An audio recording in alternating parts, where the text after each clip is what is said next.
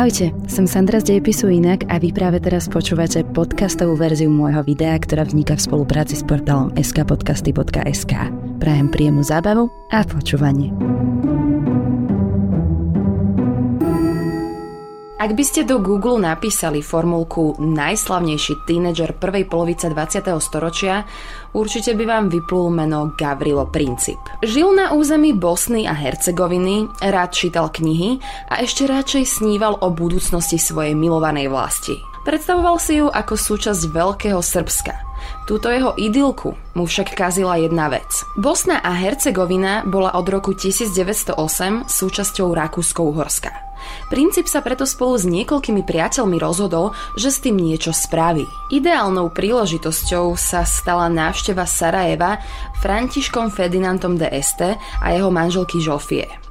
Cestovali v nechránenom vozidle a to bol moment ako stvorený na atentát. Jednému spiklencovi sa podarilo hodiť granát na vozidlo arcivojvodu, avšak netrafil presne. Neskôr v ten deň sa arcivojvoda a Žofia rozhodli ísť navštíviť obete útoku do nemocnice. Ich vodič však zabočil do nesprávnej uličky a tam sa naskytla šanca mladému Gavrilovi zastrelil Františka Ferdinanda a jeho manželku. Mnohí oslavovali smrť Habsburského dediča a iní neboli nejako zvlášť prekvapení, pretože atentáty boli v týchto časoch rizikom, ktoré plynulo z titulu takejto funkcie. Hlavy štátov a vysokí vládni predstavitelia očakávali po atentáte diplomatické riešenia. To však netušili, že diplomatov ďalšie 4 roky vôbec nebudú potrebovať.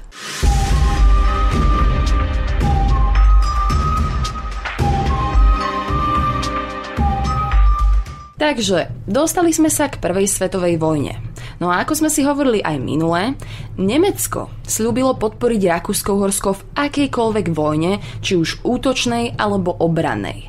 No a Habsburgovci s takýmto biankošekom vydali Srbsku i hneď ultimátum, v ktorom ich vinili z atentátu na arcivojvodu. Srbsko akceptovalo ich tvrdé podmienky až na jednu aby sa Rakúsko-Uhorsko mohlo účastniť vyšetrovania vraždy. Dalo by sa teda povedať, že s prižmúrenými očami by všetky dôvody na vojnu mali byť automaticky preč. Ale Rakúsko-Uhorsko a rovnako aj Nemecko začali v júli mobilizovať svoje armády. Ich hybnou silou bola túžba rozdrviť Srbov a zároveň aj dôvera v to, že by išlo iba o krátky lokálny konflikt. Hm. Ani nie. Namiesto toho sa spustila reťazová reakcia, ktorá vyvrcholila do Veľkej vojny. Vo viere vojenských aktivít Rakúsko-Uhorska a Nemecka začal na obranu Srbska zbrojiť aj ich spojenec. Rusko. Následne mobilizovalo v tesnom závese aj Francúzsko, pretože chcelo podporiť svojho ruského spojenca, no a divokou kartou bola Británia, o ktorej si Nemecko dlhú dobu myslelo, že nepríde na pomoc. A je pravdou, že Británia vojnu nevyhlásila okamžite. To anglofilného Williama II. veľmi potešilo, pretože by nerád vyhlasoval vojnu svojmu bratrancovi Jurajovi V. Vyhlásiť vojnu svojmu druhému bratrancovi, ruskému cárovi Mikulášovi II. mu však problém nerobilo. Briti vyhlásili vojnu až začiatkom augusta tesne potom, ako Nemecko odmietlo stiahnuť svoje jednotky z neutrálneho Belgicka. Európa bola v tomto momente pripravená na úplnú vojnu. Vojenské velenia rýchlo presúvali jednotky, zásoby a pomocný personál pomocou železníc a vozidiel. Nemecko mobilizovalo na začiatku augusta a držalo sa tzv. Šlífenovho plánu. Stal na predpokladoch bleskovej vojny. Podľa tohto plánu by nemecké jednotky prešli neutrálnym Belgickom, zostúpili cez severné Francúzsko, rýchlo by obklúčili a následne by dobili Paríž zo západu. Po rýchlej poražke Francúzska by sa jednotky dynamicky presunuli na východný front, kde by zamerali svoje sily na mobilizujúcu ruskú armádu. Nakoniec by izolovali Britániu a vojna by tak skončila do Vianoc. Tento plán však nevyšiel. Nemecký tlak sa podarilo zastaviť na rieke Marne a predpoklad bleskovej vojny teda nevyšiel. Namiesto toho začal tzv. beh k moru. Manévrovanie oboch strán smerom k Lamanšskému prielivu a neustala snaha o obchvat nepriateľa. Na západnom fronte sa tak vytvorila súvislá línia zákopov. V Belgisku aj vo Francúzsku zomrelo milióny ľudí. No a plány trojspolku sa teda výrazne skomplikovali aj potom, ako Nemecko porušilo belgickú neutralitu a keď sa Briti pripojili k Francúzsku a Rusku. Rusom sa podarilo zmobilizovať rýchlejšie, ako mnohí očakávali.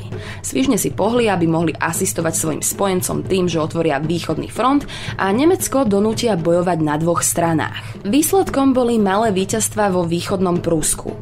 Ruskí generáli však boli menej schopní ako ich nemeckí kolegovia a armádu mali síce početnú, ale nedobre vybavenú. A preto sa im nepodarilo pokračovať vo víťaznej šnúre. Nemci sa preskupili pod velením generála Hindenburga a Ludendorfa a porazili ich pri Tannenbergu. Vojna na východe sa stala nočnou morou nielen pre vojakov, ale aj pre civilistov.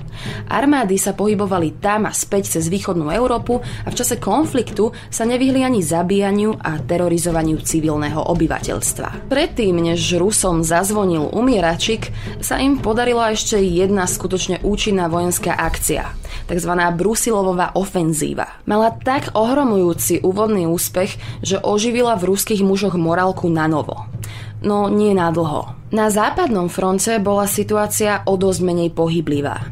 Nieslo sa v ponurej atmosfére pozičných zákopových vojen. Došlo k úplne minimálnym postupom a územné zisky boli takmer na nule. Toho, čoho bolo na západnom fronte však naozaj veľa, boli straty na životoch. Muži mali prístup k ďalekonosným delám a ku guľometom. A keď to nakombinujete s mindsetom generálov, ktorí sa domnievajú, že rozhodujúcim faktorom pri dosiahnutí víťazstva je bojový duch a horlivosť vojakov, tak vám vznikne mlinček na meso. Na oboch stranách boli presvedčení, že vojna sa dá vyhrať skôr energickým útokom ako dobrou obranou. A to znamenalo, že na západnom fronte velenie dávalo pravidelne rozkazy na masívne útoky na nepriateľské sily, ktoré boli mimoriadne dobre chránené. Počas dvoch veľkých bitiek pri Verdune a pri Some sa vypálilo viac ako milión nábojníc, následkom čoho zomrelo dokopy cirka 1,6 milióna mužov. Situácia na západnom fronte tak vyústila do patového postavenia. Vojaci dookola dostávali rozkaz výjsť zo zákopov a pokúsiť sa o ofenzívu. Za každým to však dopadlo rovnako. Silná paľba z gulometov ich pokosila skôr, než stihli dosiahnuť nejaké významné územné zisky. Bitka pri Verdune a pri Some boli pôvodne dramatickou snahou o definitívne zničenie nepriateľa. Obe strany však zásadne zlyhali. Muži boli zmetení a zúfali. Zrazu nevedeli prečo, za čo bojujú. Prečo majú stále nezmyselne vyliezať zo svojich zákopov a ísť na istú smrť? A to všetko bez takmer žiadneho víťazstva alebo prehry. Zdalo sa, že zásoby mladých mužov sú neobmedzené. A mimochodom, v oktobri 1914 sa k trojspolku pripojila aj Osmanská ríša a v roku 1915 aj Bulharsko. Bojovalo sa teda aj na Balkánskom fronte, kde proti trojspolku stálo Srbsko, Čierna hora, podporovaná Britmi, Rusmi a Talianmi. A inak áno, Taliani, ktorí koketovali s trojspolkom, sa nakoniec v roku 1915 pripojili k dohode. Od nových spojencov totiž to dostali slúbené veľké územia na Balkáne. Dôležité je spomenúť, že do boisk Prvej svetovej vojny sa pridávali aj vojaci z kolónií. Francúzi povolali asi 100 tisíc mužov z juhovýchodnej Ázie. Britom poslúžilo zase 1,5 milióna Indov, z čoho až 74 tisíc padlo v bojoch. A mnohí z nich v koloniálnych armádach boli nasadzovaní do predných radov, čo znamenalo, že ako prví schytali paľbu z guľometov. Dokopy sa zúčastnilo viac ako 2 milióny Ázícov, stovky tisíc Afričanov, Austrálčanov a Novozelančanov. Bojovali na Blízkom východe, v Afrike a vo východnej Ázii. Život v armáde bol preto aj z tohto dôvodu veľmi rôznorodý. Muži zdieľali svoje príbehy, dozvedali sa o iných spôsoboch života, po prípade nových technológiách, ktoré v ich častiach sveta nepoznali. Niektorí sa dokonca v zákopoch na západnom fronte pokúšali obnoviť aj bežné stereotypy z každodenného života. Trávili čas pitím čaju, starali sa o chorých a zranených kamarátov. Na Vianoce v roku 1914 dokonca uzatvorili prímerie a oslávili Vianoce. Vojaci oboch znepriateľených armád vyšli von zo svojich zákopov a spoločne sa stretli na území nikoho. Hrali futbal, vymenili si skromné vianočné darčeky a zakoledovali si. Ale aj napriek tomuto chvíľkovému zblíženiu sa v novom roku všetko pokračovalo od znova. Zákopy sa stali pekelnými jamami plnými mŕtvol, špiny a exkrementov. Počas Veľkej vojny sa objavili aj technologicky nové zbrane. Horčičný plyn iperit, chlór a aj iné jedovaté plyny prispeli k narastu úmrtí na začiatku roka 1915. Častejšie sa v bojoch objavovali aj lietadlá, ktoré začali zhadzovať bomby. Palebná sila, ktorou armády disponovali, bola taká deštruktívna, že novinárom nebolo dovolené fotografovať scény na boiskách. Hrdinstvo a romantizácia vojny sa stali minulosťou. Uprostred východnej Európy zase prekvital chaos a brutalita etnických čistiek. Často sa cielilo na Židov alebo Poliakov. Rusi a ich arménsky spojenci vyvražďovali celé moslimské dediny a trojspolok vraždil zase vo veľkom Arménov. Na jar v roku 1915 osmanská vláda nariadila svojim jednotkám systematické vyvražďovanie Arménov následkom čoho zomrelo medzi rokmi 1915 až 1918 viac ako milión Arménov. Išlo o genocídu, ktorou sa snažili zámerne eliminovať čo najviac arménskeho obyvateľstva. Vojna na mori bola taktiež patovou, najmä z dôvodu rozmiestnenia bojových lodí a ponoriek. V roku 1917 nemecký generálny štáb opäť začal ponorkové útoky na lodnú dopravu dohodových spojencov. Dovtedy mali takéto útoky pozastavené, pretože sa báli, že by Spojené štáty mohli vstúpiť do vojny na stranu dohody. A na jar toho istého roku sa tak aj stalo. Avšak ich účasť bola vojensky účinná až od roku 1918, pretože potrebovali vyzbrojiť, vytrenovať a prepraviť mužov do Európy. Medzi tým na väčšinu európskych štátov dopadla celková únava a vyčerpanosť.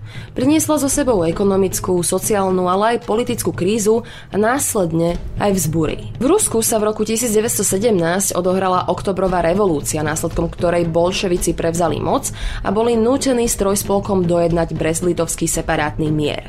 Búrili sa aj Francúzi a vo Viedni dokonca panoval hlad. Do toho všetkého sa pridala španielská chrípka, ktorej obeťou boli najmä mladí a zdraví ľudia. Vládni činitelia zúčastnených krajín aj napriek tomuto všestrannému kolapsu odmietali participovať na tvorbe mieru. V roku 1916 zomrel habsburský cisár František Jozef I a že jeho nástupca Karol začal hľadať únikovú cestu z vojny. Rovnako začal rozmýšľať aj nemecký Reichstag v lete 1917. Politici teda váhali, no vojenské veliteľstvo zostávalo aj naďalej pevne rozhodnuté vytrvať. Na jar 1918 sa Nemci pokúsili prelomiť spojenecké línie, ale víťazstvo im uniklo, pretože nepriateľ na nich vytiahol lietadlá a tanky. V lete 1918 dohoda, ktorej teraz pomáhali aj americké sily, vyhnala trojspolok na východ do Nemecka. Straty na životoch za 6 mesiacov nemeckých ofenzív prekročili hranicu 2 miliónov a vtedy bola ich armáda už úplne rozdrvená. Už v januári 1918 americký prezident Woodrow Wilson vydal svojich slávnych 14 bodov. Súbor zásad, na ktorých by sa mal zakladať budúci mier.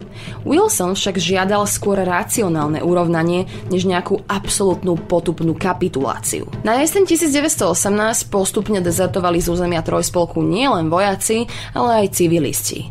A tak sa napokon Nemecko rozhodlo, že sa bude rokovať o prímeri. Dňa 9. novembra cisár William II opustil svoje impérium a 11. novembra sa podpísalo prímerie. Vojna tak skončila.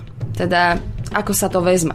V Habsburskej ríši mnohé národy vyhlásili svoju nezávislosť, Rusi boli v zajati vlastných vnútropolitických nepokojov a Osmanská ríša sa snažila ešte stále ako tak bojovať. No a Briti s pomocou Grékov a Američanov sa snažili prevziať kontrolu nad Konštantínopolom. Takže oficiálny koniec Prvej svetovej vojny, ku ktorému došlo vo vlakovom vozni v lesiku pri Kompien, nebol tak úplným koncom všetkých bojov na všetkých frontoch. A to ešte nehovoriac o tom, že koniec tejto vojny a následné mierové rokovania v konečnom dôsledku zapričinia ďalšiu svetovú vojnu. Rozsah strát na životoch v tomto svetovom konflikte sa bohužiaľ nedá presne určiť. Historici sa však domnievajú, že úmrtia boli oveľa vyššie, než sa dodnes uvádza v oficiálnych štatistikách. Všetky úmrtia v tomto konflikte vrátane civilistov mali presiahnuť až 40 miliónov. Asi je ťažké uchopiť takéto číslo, premýšľať nad tým, čo vlastne znamená.